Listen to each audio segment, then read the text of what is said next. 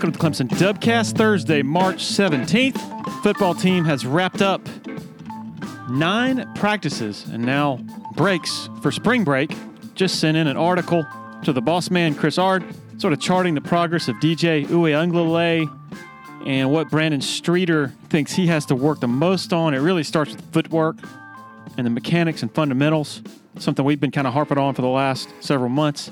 That article and more from Paul Strelow and yours truly at TigerIllustrated.com. My good friends Blake Smith and Brooke Archenhold have been part of the podcast since the beginning, way back in August of 2018. They have an accomplished team of personal injury attorneys at Parham Smith and Archenhold based in Greenville. They are Clemson people, and their skillful attorneys have decades of experience in complicated litigation matters, taking a special interest in medical malpractice, nursing home abuse, and neglect, car accident cases that have left the individuals involved in serious trouble. For a free consultation at Parham Smith and Archenhold, call 864-990-4581 or online at parhamlaw.com. That's P-A-R-H-A-M law.com. When you're ready for a complete renovation in your home or business, open the door to more with Harris Home and Harris Commercial. Their local experienced team will totally transform any room space from beautiful floor coverings to construction to finished details. Harris handles every step of your renovation process, whether it's a kitchen or living room or an industrial or educational setting, like some of the positively stunning work they've done at Clemson University. Go to discoverharris.com and experience a total renovation transformation from Harris Home and Harris Commercial. Want to share a quick word about Founders Federal Credit Union? If you've been to a sporting event in Clemson, you've probably heard about Founders already. They are the official credit union partner of the Clemson Tigers. In addition to that, all Clemson faculty, staff, and students are eligible for membership as well as IPTAY members. Matt Gross is a proud Clemson alum and the vice president for the Clemson market for Founders Federal Credit Union. Matt's office is located beside the Walmart Neighborhood Market on Old Greenville Highway in Clemson. For more information, go to foundersfcu.com. Okay, to our guest, Chase Brice, former Clemson backup quarterback. Uh, really a savior of the 2018 season for his heroics against Syracuse in the regular season. Coming off a really good year, his first season at Appalachian State, preparing for his final season of eligibility up in Boone. This is a wide ranging interview, and you want to stick around to the end because, wow, one of the best stories ever I've heard on Jimmy Greenbeans, aka Brent Venables. There was a point where Chase Brice had enough during practice as a scout team quarterback. And yeah, okay, not going to spoil it. Okay, here we go. Enjoy. Okay, joined by Chase Brice, familiar name for Clemson fans. How you doing, man? I'm doing pretty good. Thanks for uh, thanks for having me on. Absolutely. Uh, a good friend of mine actually recommended this. Recommended that I, I hit you up a couple months ago, and we've been exchanging some DMs on on Twitter. So I'm glad we could finally make it happen. yes. What uh? How's life treating you up in up in Boone? Um, pretty good so far. Uh, got a year under my belt up here, and um, I'm pretty much I'm pretty much a boonie now, and accustomed to the weather, and um, obviously school, and um, you know, last year it's, it's now my last year of college, so I'm just trying to soak it all in. How is Boone, North Carolina, different from Clemson, South Carolina? I'm guessing there are some pretty stark differences. Yeah, uh, one being it's a lot colder up here. um, there's a, there's a little bit less to do. Um, you're on a mountain, so um, you got to travel a little bit of ways to go to go do some things. Um, I mean, Clemson's about three hours away from here. Greenville's about two and a half. Um, so definitely drivable distances for me. Um, and, and I would ever head back, which I have before, but, um, I mean,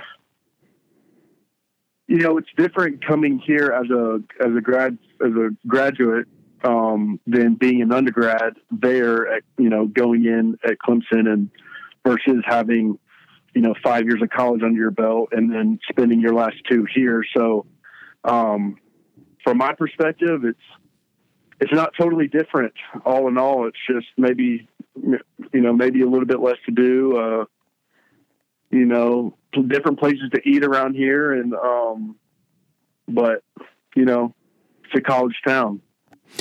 what were your go tos in Clemson as far as restaurants and, and places that you would go, or maybe that you that you are looking for up there that that, that aren't aren't there?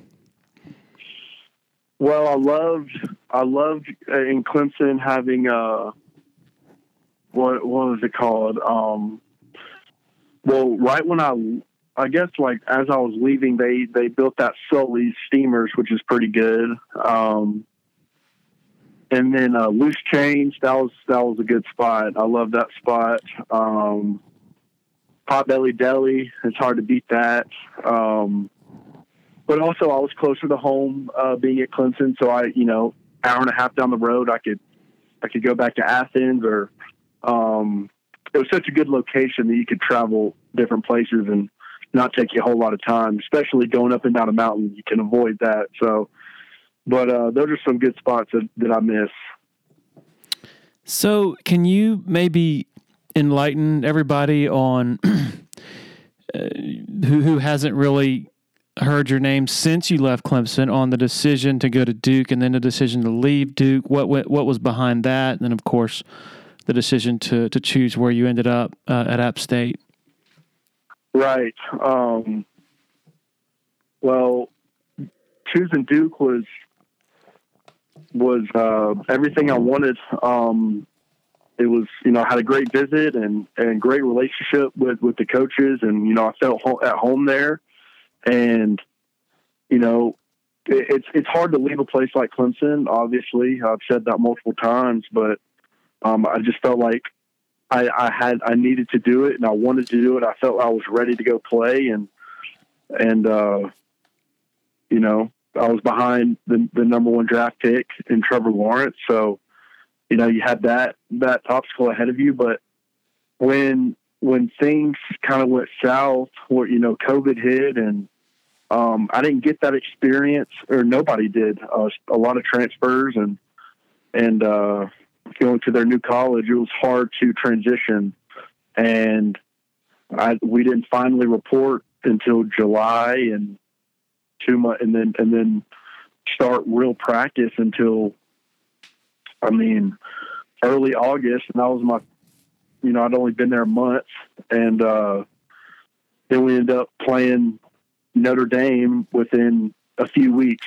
And it was just very rushed. And, uh, and looking back, it was I didn't know you know what was going to happen with COVID and Duke and um, some of the you know some of the uh, rules they had in place up there. Uh, you know, I wanted my parents to get to watch me play, um, go into the stadium and have fans, and you know, I just felt like that in that time, I you know I needed a, a fresh start, um, and so reluctantly uh, App State called, and and I immediately felt um, felt wanted in that in that family atmosphere. So and and since then, it's it's honestly been been so great to me.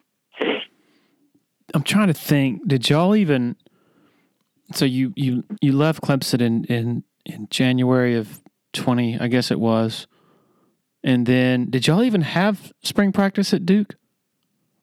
No, or, you stayed at Clemson, um, I guess, uh, until yeah, I May. Had to graduate in, I had to graduate in May, so I didn't participate in any spring. I right after LSU, right after we lost to LSU, um, I talked to Coach Sweeney about a week later, and uh, and then he, you know, had great conversation, and um, he understood and was excited for me and the, the opportunity to to watch me play, and you know, we threw some teams out there that you know, he thought would fit me well. And Duke was one of those teams. And um, he supported me fully 100%. And, uh, um, I mean, while I was still at Clemson, he allowed me to use the facilities, um, eat there, um, work out, uh, use the field, throw in the indoor. I was still, I still felt a part of, of the family.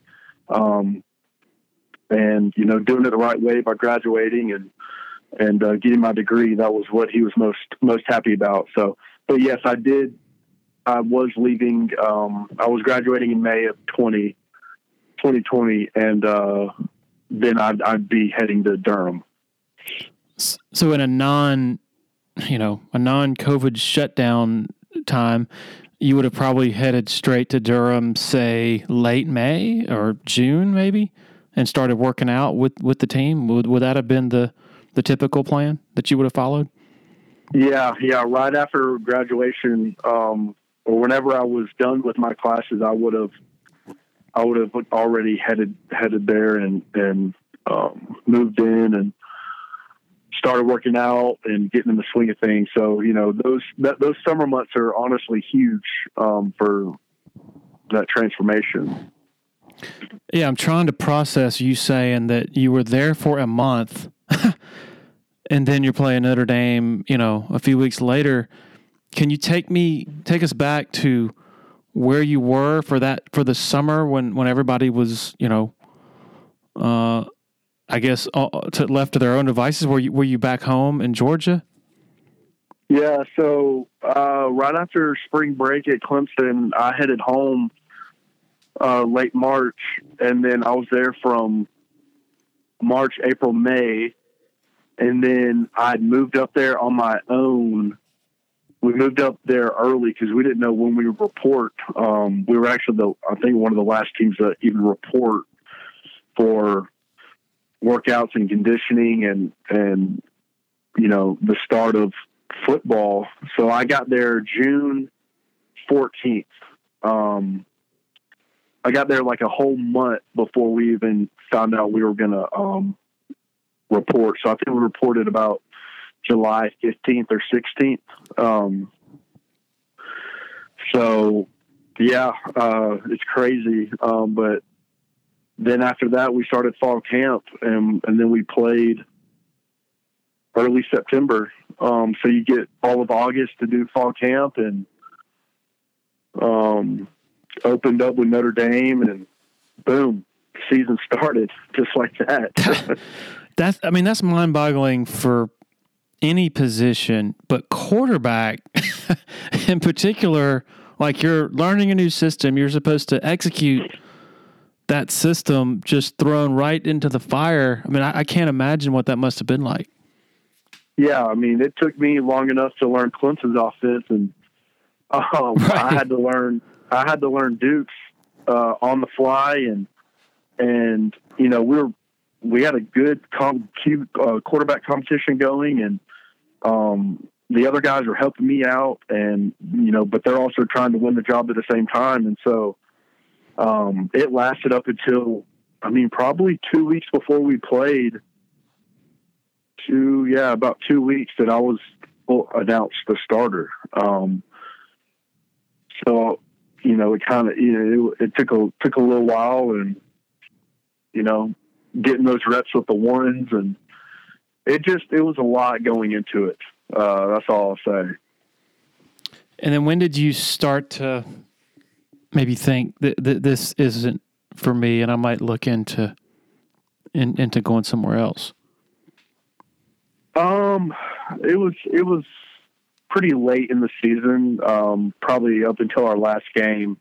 I had just been struggling uh, mentally and um, going through some things, battling, and um, finally kind of called my dad and just you know told him that you know just the academic work, uh, being a grad student there was was really hard, and and you know I just felt like I needed I needed a fresh start, and uh, you know obviously my dad supported me, and we talked through it, and um, I ended up telling Coach Cutcliffe uh, a few days after we had played our final game that that I was going to intend on transferring, and and nobody wants to have that conversation especially me, um, having it again. Uh, it was hard enough the first time, and and even harder the second time. Uh, nobody wants to to transfer twice, but in that in that time, um, I just felt like I needed to, and, and Coach Cutcliffe fully understood, and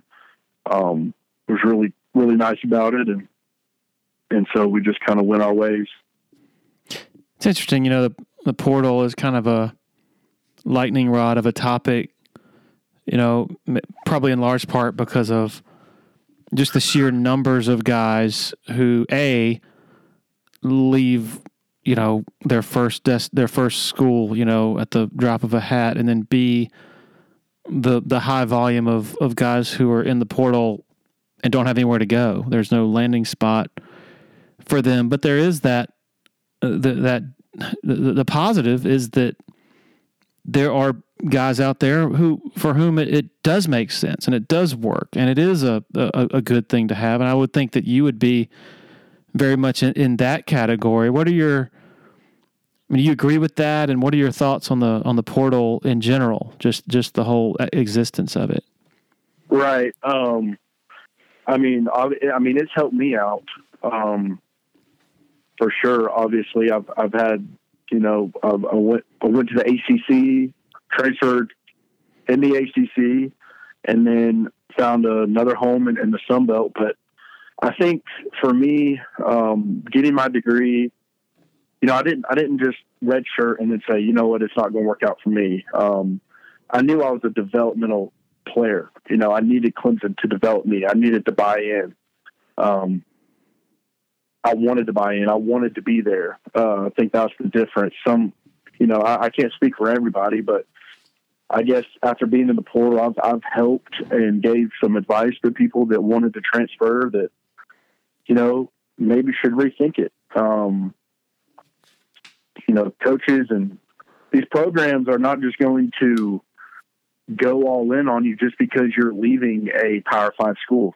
Um, you know, depending on if they know you or how heavily recruited you are, eh, you're not. I mean, it's just not a guarantee. You're you're taking a huge chance. So, um, I think it's good to at least have film of some sort. Um, I know, I mean, I'm seeing more and more just, especially with the NIL. I mean, people go to these big time schools taking advantage of, of, you know, potential money opportunities there and then saying, all right, you know, I got what I wanted out of them and I'm going to leave now. Uh, which is just crazy, uh, to think that when I entered, you know, enrolled at Clemson in 2017 to now, five years later, how much has changed, and uh, it it blows my mind. Um, so, I mean, it has worked out for me, and I've taken advantage of it. But I also think, you know, I've done it in a way that that makes sense. Um, I didn't lose credits uh, for academic. You know, my goal was to finish school, um, and I did. And uh, and so I didn't lose anything there, and I wasn't put by, I wasn't behind, and um, you know, my advice would be for kids to to stick it out a little bit more. Uh, college football is not easy, and uh, times get times get pretty hard, but um, still playing one of the greatest games ever ever invented, and and if you're at a, a, a prestigious school, I mean, you know, take full advantage of of that program and and what they have to offer. Uh, use football, don't let it use you. You know. Yeah. So, can you educate me on? Okay, so you graduated at Clemson, and you go to do. You obviously you have to go to. You have to have some sort of schooling. You can't just be there without going to school. So it's grad school. What are your options? Um, how many hours do you have to take, and then what did you end up choosing uh, at Duke academically? So Duke is different in in their majors. Um, I don't know if it has to do with being like a private school, um, but it's different than the others. And like, I went into a foundations of business masters, uh, master, uh, MMS, Masters of Management Studies. Um, and so that was kind of what they suggested I do. Um, and it was it was pretty difficult. I'm not going to lie. I mean, it was also really hard. We're on Zoom. Yeah. Twenty. You know, well, I'm not in class. Um, the the we started off in class wearing masks, um, and then after like two weeks, we were told mainly the athletes to not go and to and to just do the class online. So there was no contact tracing or ways that we could you know, test positive. Um, because we were getting we were testing every day, and you know it's just hard to focus uh, online school, and that was another thing. You know, I didn't know how long this would last, and you know I took a chance by by leaving, but it was just so. Uh, it was a lot on the body, a lot on the mind. It was taxing, and it was for everybody. It was not even for student athletes. It was, I mean, even the undergraduate, just undergraduate students, but and the graduate students. Um, it's a tough program that I was in, Fuqua uh, School of Business, and uh,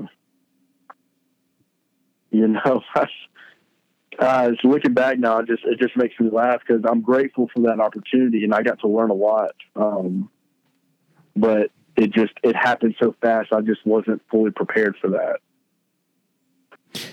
Not that Clemson's a bad school; it's certainly a, a respected uh, institution. But does your experience at Duke give you a whole new appreciation for uh, what coaches have to have to sort of the, the roadblocks or obstacles they have academically at not just places like Duke, but Georgia Tech, Notre Dame, you know, schools in that in that realm, uh, the, the academic hurdles they have to have to get past to to bring talent in and keep it, you know, keep it there, keep it eligible.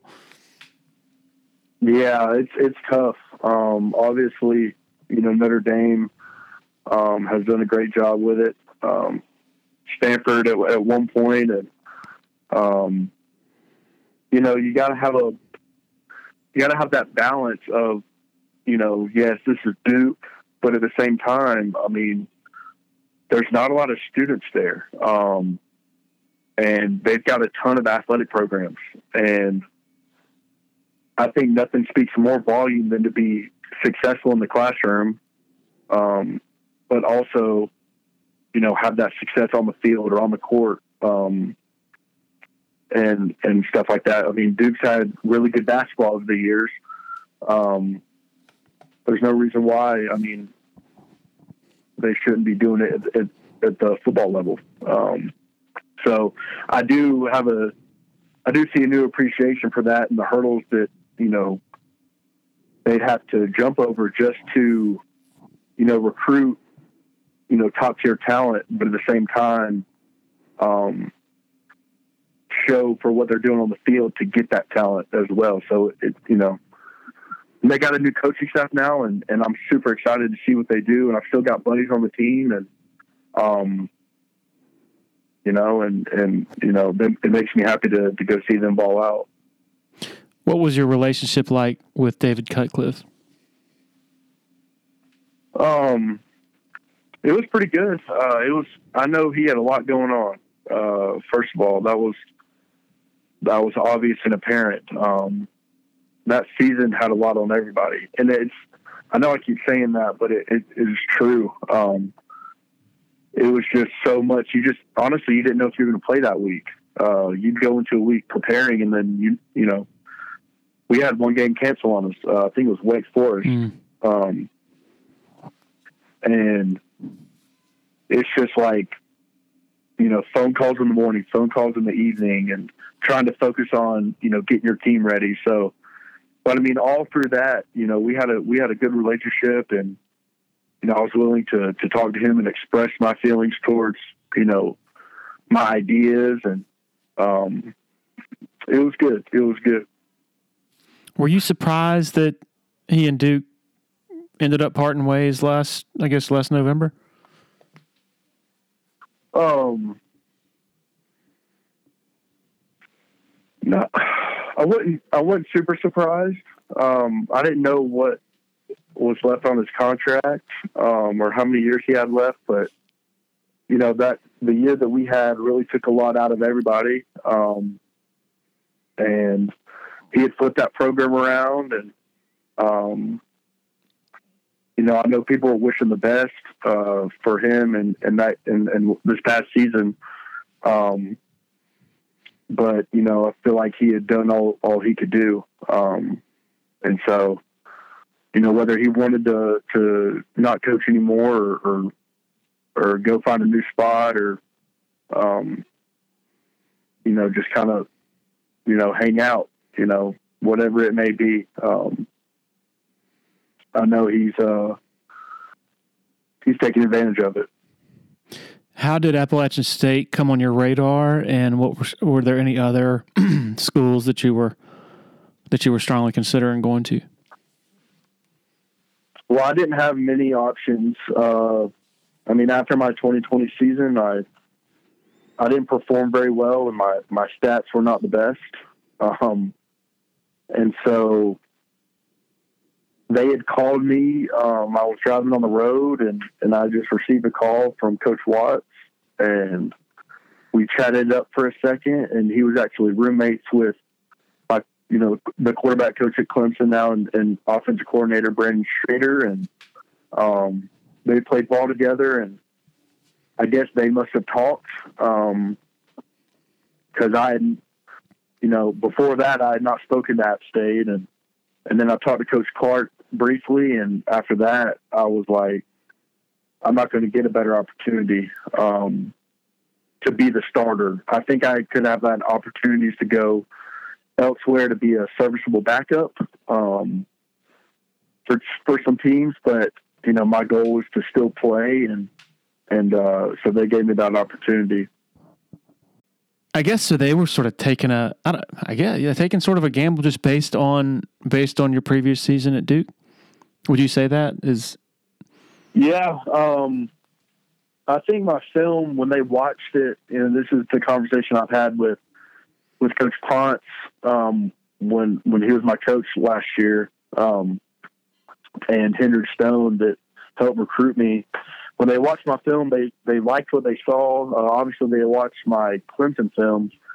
Um, there was a lot of things that they liked, and then a lot of things that they they knew they could fix um, with the right pieces around me. And uh, and so they liked my arm. They liked liked the way I could, could read the field, and um, it was my first year starting in 2020. I mean, I didn't, you know, I didn't play a whole lot. Before that, I got to play here and there. Um, we were up big, but, you know, 2020 was my first real season of, of playing four quarters. And, uh, so there was a learning curve there and, and I learned a lot from that season and getting a spring ball, um, at App State last year was awesome. Getting a full summer and, you know, going into that role, um, you know, being a leader and, and knowing you have the position, um, gave me a lot of confidence, and um, I think it showed this past season. Uh, you know, in the end, it, it all worked out. You signed at Clemson in 17. Can you refresh me on what other schools you were considering and, and, and what ended up truly guiding you here back then? Um, back in 2017, I was looking at it was Clemson, it was Michigan State, um, Ole Miss and Baylor.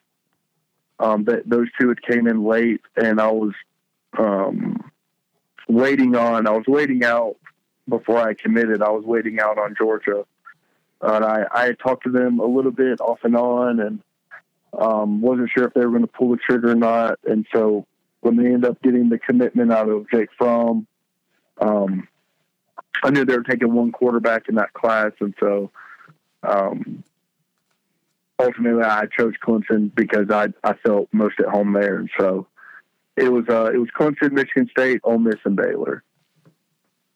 And did you refresh my memory? Did you enroll early in seventeen? No, I came in the summer. Okay, it's just fascinating. It's amazing to just think back. You're you're coming in after Clemson wins a pretty big game in Tampa for the for the national championship, one of the most memorable games and plays in college football history. Uh, Deshaun to Renfro, and then you come in with Hunter Johnson, five star quarterback. You join Kelly Bryant, and then a year later, Trevor gets here.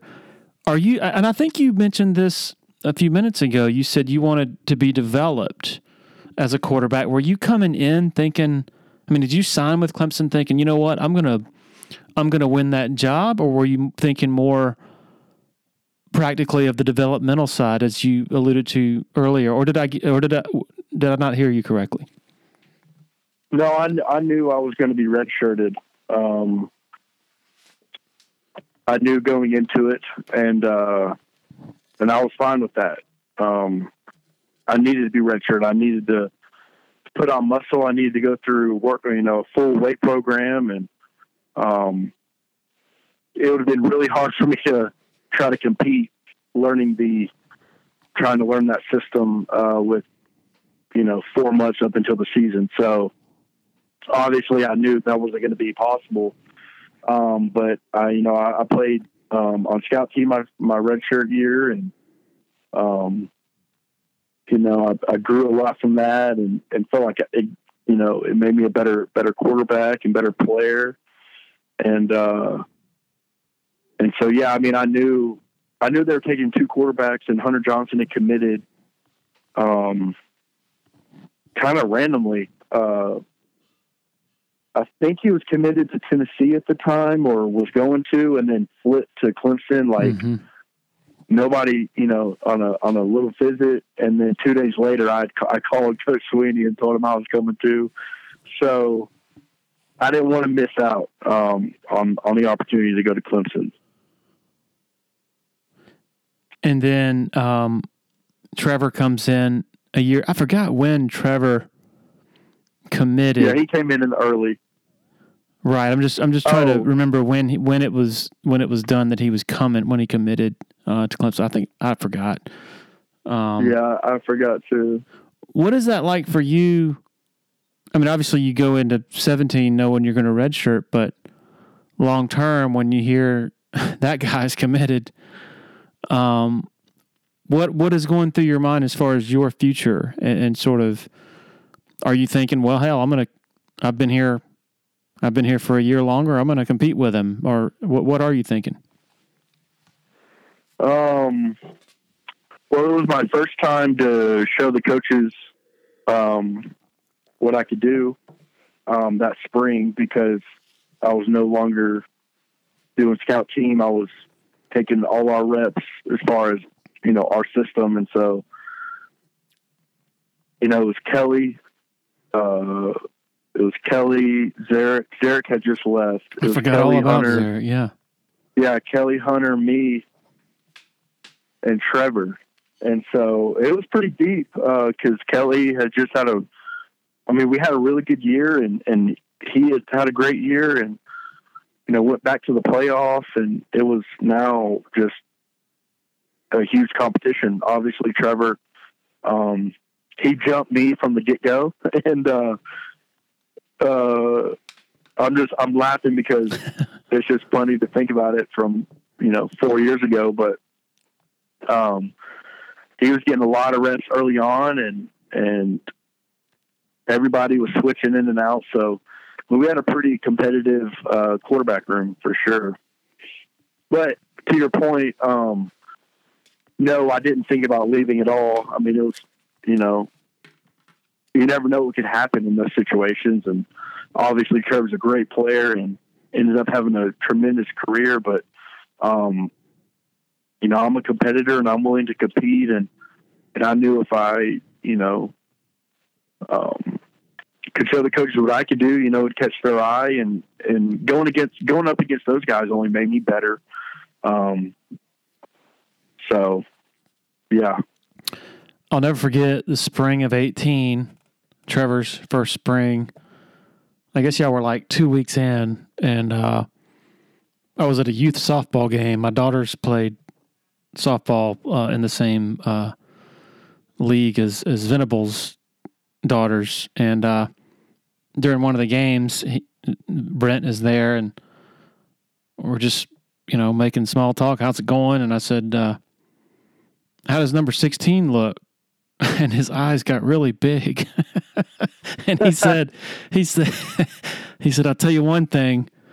He said, we ain't gonna have problems throwing the ball like we had last year. He said, he said that's the that's the best freshman I've ever seen since Adrian, other than Adrian Peterson at Oklahoma. Mm-hmm. And it was like two weeks in.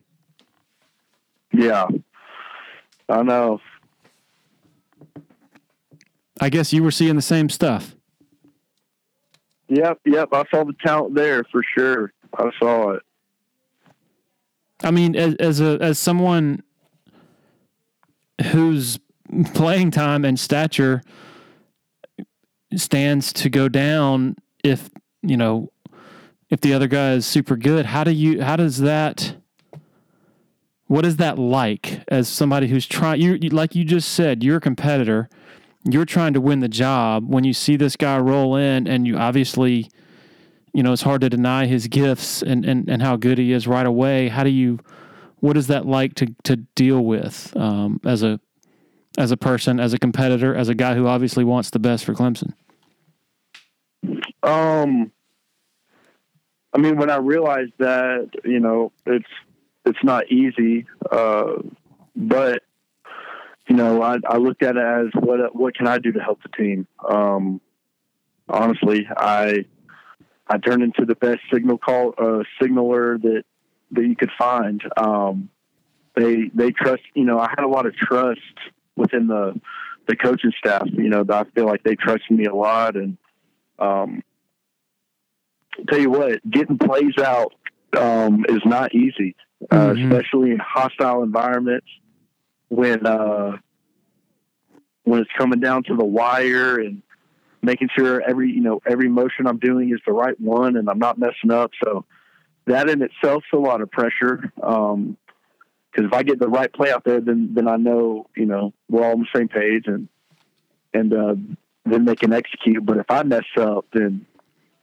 you know the whole thing might come crashing down. So I looked at it as how can I help, and uh, and just another opportunity to to get better. Um, I didn't think too much about it. Uh, you know, I didn't sulk. I didn't pout. I just, you know, took advantage of the opportunities that I was given um, in practice um, and outside of football. Uh, I was going to be a great teammate. Um, I was going to be a great friend and and work on, you know, becoming a leader for the team. Because a lot of guys liked me, and I had a lot of friends on the team, and and uh, I was I was cool with with every corner of the locker room. So um, I just worked on those things, and uh, and I knew I was still a freshman, and you know, each year I was going to grow to get better. Is there a play that you can remember from that spring that you saw from Trevor? Where it just really jumped out like, wow, that this kid, this guy is just totally different um, just not normal? Um, I can't right off the top of my head. Uh, it's been a little while. I mean, it's been a little while ago, but I mean, you know, it's probably some type of rollout, and and he threw it across his body. You know, yeah. he threw it while rolling out. It was probably one of those deals. I know I've seen a few of those before. Yeah. I was talking to Jeff Scott that same spring, and there was a there was a clip from high school where he's rolling to his left, and the camera just happened to be where he was throwing to a receiver right on the sideline, and that was where you could really the vantage point of the camera was the only way you could get a true appreciation for the velocity that he got on that ball running to his left. And Jeff Scott, I think, maintains that's the best throw he's ever seen Trevor make was in high school. Mm-hmm. Um, so, yeah, pretty wild. You know what always impressed me about Trevor is he was never impressed with himself, at least what it appeared to me and still hasn't been. Is that the same? Does that strike you as well? Somebody who has all the five star acclaim, but none of the the ego or the self importance that might normally be associated with with people of that stature. Yeah, I mean, um, he's pretty down to earth guy, and he just let his playing speak for himself. Um, one of my favorite plays he he had was the the freshman his freshman year. Um, that Georgia Tech game, you know, rolling out to the left and throwing that laser to to Renfrow, that was that was one of the best throws you know I'd seen him make. Um, and uh, and what what else was I going to say? Um, Oh, I can't think about it now. That's okay. I, I lost my lost my idea. That's all right. But, but uh, yeah, he's not boastful. He, he don't he doesn't need to go out of his way. Um, but my favorite, oh, this is what I was going to say. My favorite version of Trevor um, was when I had left. Um, it was it was the 2020 season, and uh, I watched him play Miami, um, and I, I just, you know, he, me and him, I kind of get tabbed as being being a nice guy, but but for him, he had always kind of been a nice guy on the field, and finally saw a little bit of, of aggression and and uh, and that passion. Um, and the guy, I know, you know, he got up and scored and maybe got in the guy's face and Yeah. he maybe got an ear he maybe got an earful from from Swinney, but that's probably one of my favorite plays ever. Uh, watching him uh, not being on the team because I know that um, that play right there got the whole sideline fired up if they saw if they saw it. Um, so as you know, as being a former teammate and being in that locker room, I know for a fact him doing that really uh, really got everybody, you know, hype and excited. So yeah, I just had to throw that in there. He did that. Um, he did some of that his freshman year at Florida State, if you remember, like some late hits. They they got him on some after the whistle stuff, and he stood up and and got in one guy's face a little bit. I don't know if you saw that being on the sideline, but it was on the TV copy for sure. Yeah, he wasn't very smart then, but after you know during year three, he he got a lot smarter about it.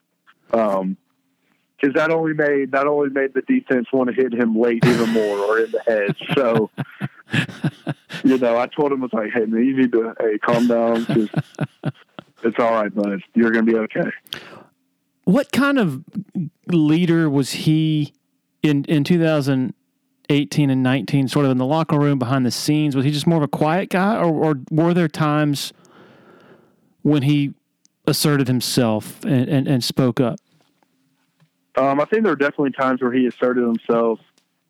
But that may have been, you know, strictly like with the you know going out for for team reps um, or um, he was pretty quiet um, but we didn't have many issues on that team um, you know we had christian wilkins and dexter and austin bryant and a lot of older guys that could that could take over and then when they had left um,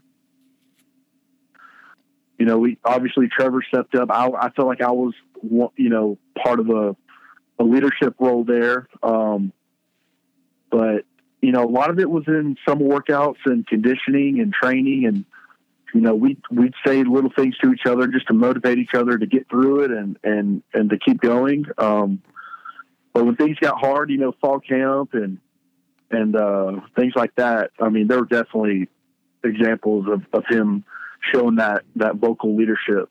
Um, you know, he'd huddle us up and and give us a message or two, and and then boom, we'd be on our way. But um, you know, for the most part, I guess early on was a little quiet, and then once he established himself, um, or I mean, we all knew he's established himself, but you know, it's it's hard to kind of walk into a situation and and use your voice uh, immediately. So, yeah.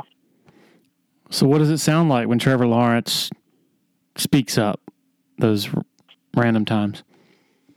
Uh, it's serious and, and everybody's listening. It, I, I don't know. I can't like in, impersonate it, Right. but um, you know, I think he's uh he's probably worked on it a lot uh, now being the the quarterback of the Jaguars. So he's probably gotten a lot better at it. Not that he was bad at all, but you know he's talking to grown grown men now. Um, a lot more reps you know, now. I keep forgetting he. I keep forgetting he's married. So, but um, he's still a young buck. So, you know, but it's uh, it's probably a role that he's, you know, getting better at, and uh, you know, some that I got to work on as well. Uh, it's a little awkward at first, but once you get past that stage, you know, it's easier because guys need to hear it and uh, and they'll listen to a guy like him. What do you take from your experience of being around him? What's the most important thing you take from that that you that is that, that betters you as a player, maybe even as a person? Um, just take it. I, I really just took the the motto of of one play at a time. Um, I could see that within his game. Um, he truly would just dissect a play or go through a play, you know, one at a time. He's not worried about about okay, if we don't do this and it's third down and I got to do it. He's solely focused on what can we do on this play? Uh, what do and, and what do I need to do? You know, he's going to scan the defense. He's going to make any checks he has to do, but he's not going to do more than what he's expected um, and required to do within a play. So that is, um, I, t- I took that away from from a playing perspective, and you know, a lot of it when when he come off the sideline, um, I would kind of be there to to grab him first, just to just to calm him down. I mean, me and him both kind of have that same mild frustration um, if something doesn't go right, but we got to like wipe it now. Um, and so we did a good. He did a great job of helping me when I got to go in. Um, and I would want to grab him the same way, just to you know calm him down for a sec before he has to go over what he saw um, and, and talk to coach about it. But um, never too never too high, never too low, even keel, and um, that's what I appreciate about him. So, and that's what what I try to try to take away from. If you're in the Eastern Midlands and Pee Dee area and you're in any way interested in buying and selling a home, commercial property, land, need to consider reaching out to Uptown Realty. They're based out of Sumter and run by a friend of mine, Patrick Enzer, big Clemson guy. used to cover the Tigers in a newspaper capacity, longtime supporter of Tiger Illustrated, longtime listener to the Dubcast. The home buying process should be an enjoyable experience, so let Patrick and his staff do all the heavy lifting. All you got to do is pick up the phone and call 803 774 0435 or go to Uptown Realty SC Another loyal supporter of the Dubcast is Blackacre Law Firm in Greenville, a subsidiary of Parham Smith and Archenhold. Blackacre helps South Carolina residents achieve their dreams of home ownership by providing experienced professional representation for real estate closings. Attention to detail is crucial in real estate law. Blackacre is committed to making sure nothing gets by them preparing residential or commercial closings. Blackacre also offers estate planning services for their clients in the Greenville area. Find out more about Blackacre at 864 326 3507. Celero Communications, formerly known as Tandem Payment, is a full service integrated electronic payments provider powered by leading edge technology. Celero provides a wide array of merchant solutions, simplified payments. They make onboarding, taking payments, maintaining risk management and compliance, and getting support quick and easy. At Celero, they're all about helping you achieve sustainable growth as a business. Taking payments isn't the only thing your business needs. With Celero's solutions, you can manage inventory, sell products products and services via social media, schedule staff, track sales, get reports, and much, much more. Find out more about Celero at celerocommerce.com. That's C E L E R O commerce.com. You mentioned that game at Georgia Tech in 18. I guess a couple days later is when the staff uh, made the call. Trevor starting over Kelly Bryant. Then, of course, Kelly uh, leaves. Uh, of course, there was like there were two days there where no like he did, he didn't he didn't come to practice, so nobody was really sure. And then I think he came that maybe that Wednesday and said he was he was leaving. From your vantage point, can you just what do you remember about the first few days of, of that week as as as all these big things are are, are happening? Um. Well, after that game, um, I was pretty upset with myself because I actually got to go in and I ended up forcing the ball and throwing a pick, and I was just mad because I, I just I wouldn't get real I wasn't getting any reps at practice, and then and then they had thrown me in, and I just didn't feel real prepared, and and so I was kind of walking off the field, and and I was just walking with Kelly, and um, you know, he's my guy. Like Kelly's my one of my best friends ever, and uh, we talk every day. And I could just kind of see on his face he he was upset too. And and then after we had got the news that uh, you know Coach Swinney had announced Trevor was going to start um, week five, um, they had given. I all I know is they you know Kelly they had given Kelly some time to to think about things, and he needed a day. And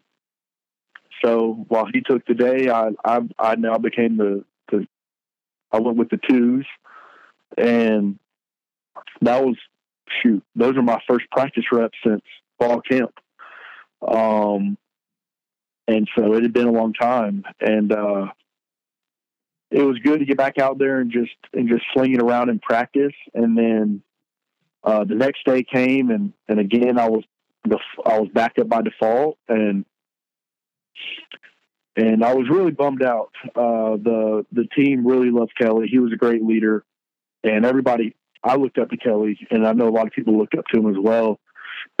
and when when I finally heard he was leaving, um, it hurt me um, bad. So I was, you know, kind of hurt my heart. I I told my dad, I was like, "There's no way he'll leave." You know, like he won't do it. But but looking back, you know, I don't I don't blame him. Um, it just is what it is. That's kind of how the game was. That's how the game has been the past few years, and and uh, you know, with the the red shirt rule that came out that season, he got an opportunity to red shirt, and and his goal was to, to start, and he decided to leave, which you know, I supported him in that, and a lot of people didn't. Um, and a lot of people were mad at Kelly and, and thought he was selfish, but you know, it is what it is. So at the same time, uh, I had to step up and um, get get ready quickly. That's for sure. Uh, I just, you know, been signaling in practice and and not taking any reps, so it was my turn to to finally get some reps and and uh, start preparing for that week. But seeing Kelly go, you know, like I said, it was it was hard, hard on uh, hard on me and and a lot of other people, and it was it wasn't. I wouldn't say it was a distraction at all. It was just, you know, a part of our team had left. Um, if that makes sense, it just kind of it hurt Trevor as well. Um, no doubt about it. We had we had talked about it, and you know, he hated seeing Kelly go. He loved Kelly. Uh, so, but it is, you know, that's just, that's just the business. And, uh, each side understood it. So we just, you know, got to, had to move on. Was, was the locker room, I mean, there were outside the, the football program, there were opinions were all over the place. Was it the same inside the locker room? A lot of people, supporting him, but but some others not so much. Like, what the heck is he doing? Why is he bailing on us? I don't really think there was any division between the locker room at all. Um, I just think guys, you know, looked at it as he had to do what he had to do, and and that's about it. And so we got to move on from it. Um, so I mean, they I know they appreciated Kelly and, and wish he didn't go, but um, that's just kind of how the how the cookie crumbles sometimes, and so we just had to uh, had to keep going because we had a game that week, so we couldn't couldn't dwell on it too too much. It's interesting. You mentioned earlier in the conversation how much has changed over the last few years. At that point, when he leaves, it's like it's a it, it's a massive shock. Like you know because we're just not used to that. People at Clemson, but not just Clemson, but college football. But now you wouldn't bat an eye if a player, if a quarterback lost his job and then said, "All right, I'm going to go somewhere else." Do you see? And, and it sounds like you and others see more of the wisdom now in his decision than you did at the time. Yeah, hundred percent. Um, I mean, it's different for quarterbacks because one guy plays, but um, it, it it was a situation where you know you had not seen a lot of people leave Clemson, and mm-hmm. uh, and so I guess that's what really shocked people. And you know, he kind of not going to say he started it at all, but like as far as leaving not on disciplinary reasons, you know, other people have been let go before, but he left. He left because you know he needed an opportunity. He had a dream. He has a he had a goal to go play at the next level, and and it will be hard to do that if you're backing up, you know, a freshman, and uh, and then continue to back him up if he were to. Actually, he wouldn't have stayed um, that was his last season, so it would have been hard for him to to move on and and play in the NFL if, if he was backing up Trevor at the time. So, but now kids will leave I mean, just because you know they're not happy, uh, they don't even have to have any film. Um, they'll just leave because they're going to leave, and uh, you know that's just how the game is now. It's it's crazy, but you know I don't I don't shame him at all for leaving, and um, I was happy to because when you leave when you leave a place like Clemson you are now responsible. You have more responsibility. I feel like you you have to grow more, um, just because you know what Clemson is like and you've been through it for four years and and everything. So going to a new program, you learn a lot of new things. So I think he also learned a lot too. Another key detail that folks might not remember is he he, he the decision he he made that decision when he did because he could still preserve his red shirt he had only played four games. And so he, of course, played the next year at uh, at Missouri. So, um, so you said you talked to him every day. Yeah, we talk to him just about every day. what is he up to? Um, shoot, I mean, I know he he's still throwing a lot. Um, he's still working out. Um, I don't know if he's had any any more opportunities um, at the next level, whether that will be uh, tryouts or Canadian League or what. But um, I know he's still open to it and, and hoping for that opportunity. But we we don't really, I mean, we don't talk about ball like that um, anymore. He'll, it's more of a check in, but he's uh he's doing good and and uh, so that's that's really all.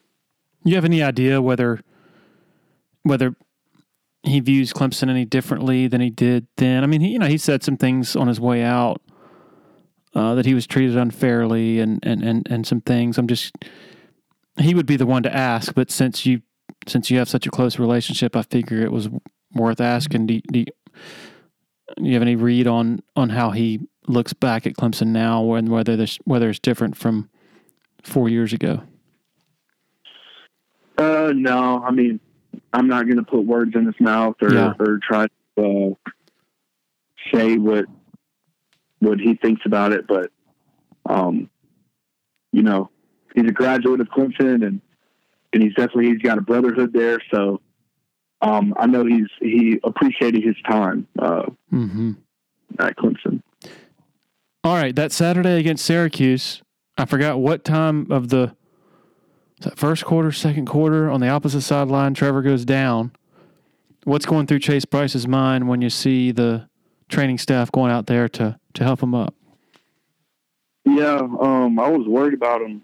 Um, I I was hoping he'd get up. Uh, you never want to see a guy hurt or knocked out, and when we all noticed he wasn't, um, that's when I started hearing my name and start warming up, and it all just happened so fast. Uh, I was about to go in and play in the first half, um, of a of a game that that we were losing. A uh, very important game, a game that we had lost the season before up at Syracuse.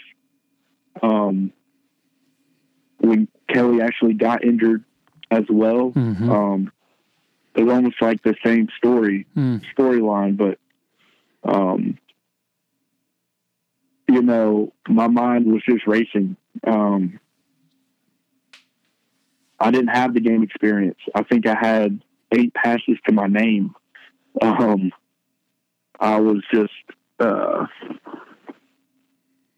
you know, all over the place, kind of. So that halftime really settled me down. I think I got one drive before half, and my first play they wanted to call a shot, and I'm just like, man, what is going on? I, You serious?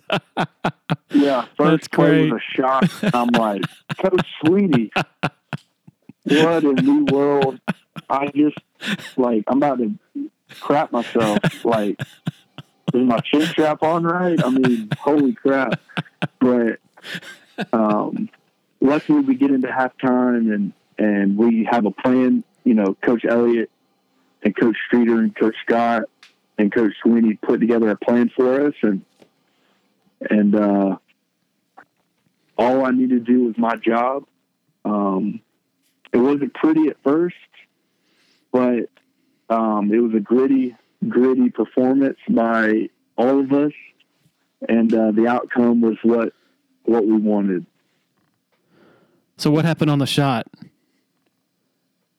All, all I remember is I'm, I'm dropping back, and the guy comes through the A gap, and I'm like, oh, like immediately, and I was like, oh no, and he rips my jersey around my neck, and uh, I stumble. All I remember is stumbling forward, and I'm like, I got to throw the ball away, so I just throw, I just toss it out of bounds underhanded. Um, and I'm like, oof, wow, first play. That's what, that's what we got this should be good. And I think we just ended up running the clock out, which I was happy about. But I'm like, let's get into halftime. Like, I'm, I'm like, we need to figure out what we're going to do here. Well, you know what Dabo was saying with that called shot. He's saying, "I got confidence in my guy. This is, you know, right? Yeah, I didn't, I didn't take it that way at first. Um, I was like, man, I know. I mean, I only got a little bit of time to warm up, but. Uh, maybe he was thinking, you know what? All right, brand new quarterback. They're going to blitz. Chase is going to throw it deep, and T. Higgins he's going to catch and score. um, that's my guess, but uh, no, it didn't work out that way. he's like, let me show y'all Chase Brice. I got, I believe in this guy. yeah, here's the introduction. Well, the, what stands out to me about that game was at halftime, Dabo, as he reflected after the game, he said, you know, at halftime we just needed to, we needed to take some pressure off of Chase, and he said we're going to run the ball. It don't matter if they have eight or nine in the box. We're going to run the ball. We're just going to make you know, settle him down, and it just gave me an appreciation for, for for be a, a coach's decisions, a coach's philosophy in the moment it's way harder than it than, than you think, you know. And it looking back, it was the perfect philosophy to go out there in the second half with, settle you down, and then once you did settle down, uh, you started throwing accurately and making the, the game changing plays. yeah, um, yeah, he was just going to go back old school and ground and pound, and and I mean, honestly, for our line, that's what they wanted to do. Um, we were better up front, and we had Travis Etienne, Tavien Feaster, and Adam Choice in the backfield. So, you know, that helped out a whole lot. And then an incredible catch by Renfrow and, and a couple bang eights to Justin Ross. And, uh, and, and we had a couple drives going. Um, so, you know, yeah, uh, just, just getting that confidence and, and slowing the game down for me really, really helped me settle in. I had Jack Maddox and Will Swinney on last week, and we both were talking about that catch by Renfrow. Um, was that the best catch that you can remember? I mean, that's not one that gets replayed if you you know look at his highlights of his college career, but from my memory, that's the one that I'm I still can't really comprehend. I'll be honest. Um, I threw it thinking I, I threw him on the, like on the run, uh, like he could run under it. But like I said, the the whole game speed is just different in a game, and uh, I didn't put enough on it, and he made a great, great acrobat catch. But I, I truly think his catch the the game the year before at Syracuse was even better. Um, Zerrick had thrown a laser on the sideline, and Hunter Oh yeah. had caught it with his right hand flat on the ground, like fully extended. His body was like flat on the sideline, and he caught it. And I'm like, wow! I was watching that game on TV because I didn't I didn't travel that year, and uh, so he had two of his best catches in career versus versus Syracuse. That's crazy. Were you coming out of this in, in the second half, out of the locker room after the the throwing underhand, throwing the ball underhand to the sideline on the called shot? Are you thinking, "Oh my God, this is this is a nightmare. I don't know if I'm gonna be able to hold it together," or are you in a more confident state at that point? Well, I think um, it all just kind of turns into what you've been doing your whole life. And uh, even though it was a college game, you know, I've, I've been playing football since I was seven. Um, and I knew that, like, Syracuse um, thought they had us, you know, like, you know, they were so confident. Uh, you know, Trevor's out. Like, we got him. Like, we got him right where we want him. And, uh, and those guys on the team, um, Christian Wilkins, um, Mitch Hyatt, Gage, Cervenka, uh, Falcinelli, like, um, wait, was Falcinelli the center? Yeah. Yep, for 18. Yeah, Falci, yeah. Um, they just settled me down. Um, and K'Von Wallace, uh, Isaiah, like Austin Bryant, one of my best friends too. Like they just, they said, look, hey, Chase, just, you know, they called me Breezy. So I, Breezy, man, just, just settle down and, and go do your thing. They, they had, they had more confidence in me than I had in myself. Uh, and so when I heard that from them, I was like, you know what, I, I can go do this. You know, I had a, I had a good spring. Um, I had a good fall camp. You know, I'd, I'd been building and working for this moment. Um, and now it's a game. It's time to go have fun and, uh, and, and go back to your fundamentals. Just go back to the basics and fundamentals and, and, uh, the rest will take care of itself.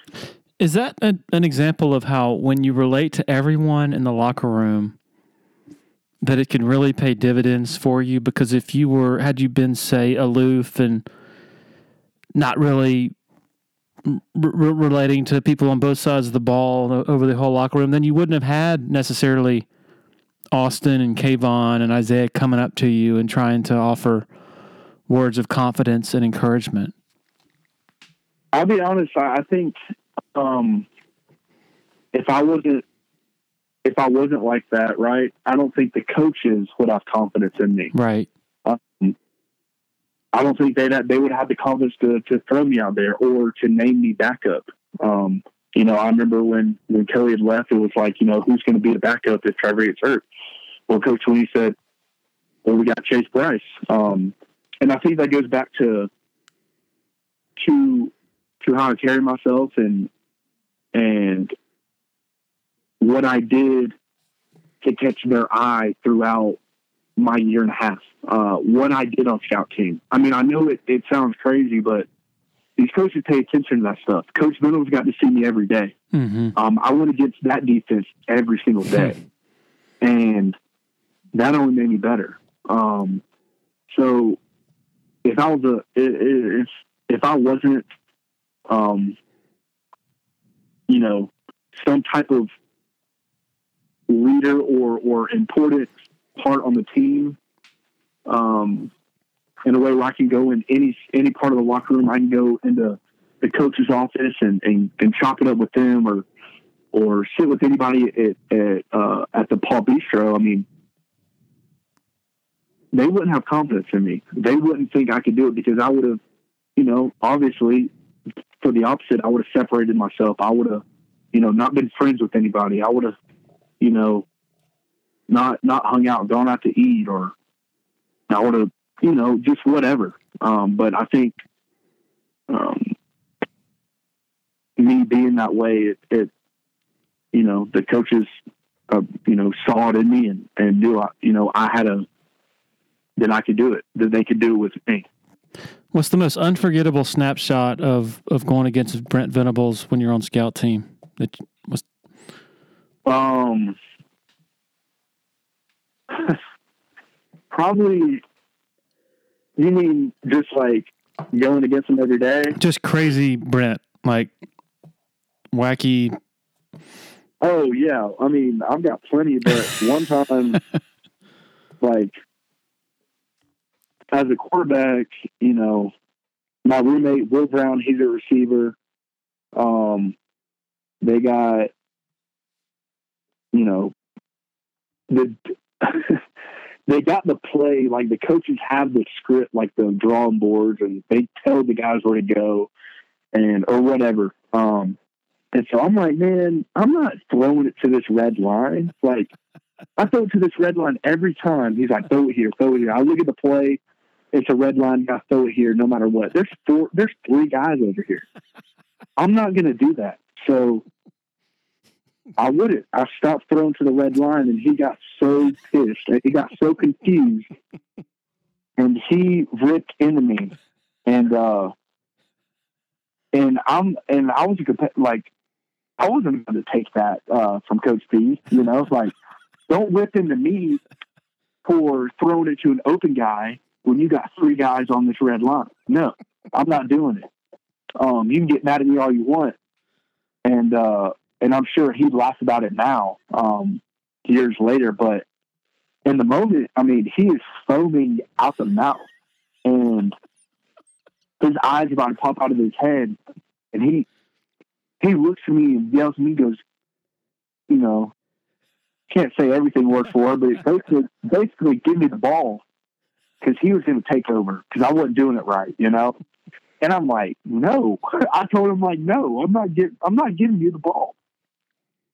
I'm, I'm getting, you know, we're going to get him better. It might have been FSU week or Louisville week. I'm like, no. I mean, we need, they need to see this ball. He's not going. This quarterback's not going to throw it. And you know, he's trying to get the ball. He's reaching for it, and I pull the ball away. I'm pulling the ball away because I don't want him to get it. And then finally, he like he, he's like pops me in the chest. He just says, "Give me the ball." I was like, "All right, here you go. Whatever. You take this ball and throw it to three defenders. Whatever. I don't care." At that point, I was so mad. I was like, "I don't care. I don't." Dude, I was like, "I don't need to learn this offense anyway. I don't give a crap about NC State's offense. I, I'm gonna go learn our offense." So if you want to take over Jimmy Greenbeans, you got it. so that's that's one of my funny stories. That's unreal. Oh my gosh. So Ben Boulware a few months ago on here said the the image that still keeps him up at night that just brings the fear of God is is a Venables screaming and the you mentioned the foam. The foam that forms in the corners of his of his mouth. That's what still Yeah, it's all from the the seven pieces of gum he's got in there. Oh, that is so great. I guess y'all made up uh, sometime after that. Yeah, he. uh I I ended up getting scout team player of the year, or whatever, at our banquet, and and uh you know that was my goal, though. You know, I wasn't I wasn't gonna be playing on the team, but I was gonna get our defense ready. Um, and no, Georgia Tech week was not fun. Uh, getting hit by Christian every almost every single play, or the defensive end. Um, they used to play around because they couldn't hit me really, but they would hit me at the same time. Uh, Right. so I would get I'd get thrown around a little bit. D- All right. Answer this question honestly. I want I, I want your hundred percent no sugarcoating. Going to the national championship game in eighteen. are you thinking we are going to destroy these guys? Uh, Bama, Yeah. um, no, I wasn't thinking destroyed. Um, they were pretty good. Yeah. Uh, they were really good. yeah. Um, they were really good. And then, but after that, after like that second, whatever that second play, that pick Mhm. six, I was like, okay. I mean, they're in for it now. I mean, like you've done rattled, like Venables is now like, okay, we're about to dial it up. Like, I, you know, they're to win. They're to get their punches in too. Um, and, and that's what I learned from Coach Ponce this past season is good teams are to get their punches in. Um, you, we just got to get more punches. And, uh, and that, that night, that's what, that's what those guys did. Um, just, just handed Bama more punches. Um, and so, but now, I mean, what a night, what a game. It was awesome. Yeah, the, the the NFL talent on the other side of the ball that night. I mean, not that Clemson didn't have NFL talent, but the, the fact that those guys scored 16 points is still one of the most remarkable occurrences in college football history, in my opinion. No doubt. No doubt. Chase, I, I told you I was not going to keep you for for for an hour, and here we are past an hour. So I apologize. You've got to get up early for weightlifting. Um, I don't. I, I, blame me, I guess, if you get if if, uh, if you show up late. But I don't know if there's anything else you want to cover. But man, this has been tremendous. I can't thank you enough. That's pretty much all. I guess that's that's my that's my Clemson career in a nutshell. I, I could sit here for another hour listening to scout team stories against Jimmy Greenbeans. it's oh, just oh yeah, great that stuff. guy, nutcase. playing keep away. Did you ever see anybody else hold the ball, take play keep away with Brent Venables? I mean, are you thinking he might punch you? No, I mean, yeah, I mean, he basically did. I'm not going to say he punched me, but he basically did. But he uh, he was not happy. I and I I I'm not even joking. Like I literally held the ball up tall away from him because I was looking at the play sheet, and he was so mad because I I had not listened to him about throwing it to the red line, and I'd done it for like five weeks straight, and I'm like, this is um, this is crap. I'm not doing this anymore. You know, I mean, I'm, I'm throwing a, you know, I went about, I, didn't, I was throwing picks to Tavon and Nolan. I'm like, no, like, why are they, you know, why are there three guys on my one receiver? like, this guy's not going to throw there. He's just not. And, uh, and so I kept it, I kept the ball away and held it in my left hand up top, and he wanted it badly. And I ended up giving it to him, and then he it made me mad that he didn't like that I was throwing it to an open guy. Um, so I just didn't go over to scout team like the next week.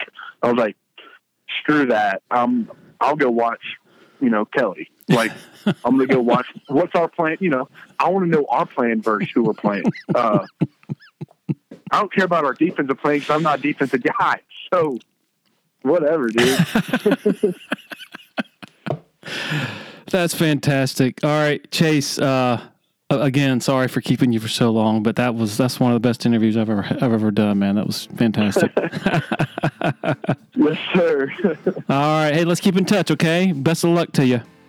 Absolutely, I appreciate it. Thank you. All right, wow, saving the best for last there with Chase Brice. Can't get over that. I'm gonna have to get Venables' side of the story on that and get back to y'all.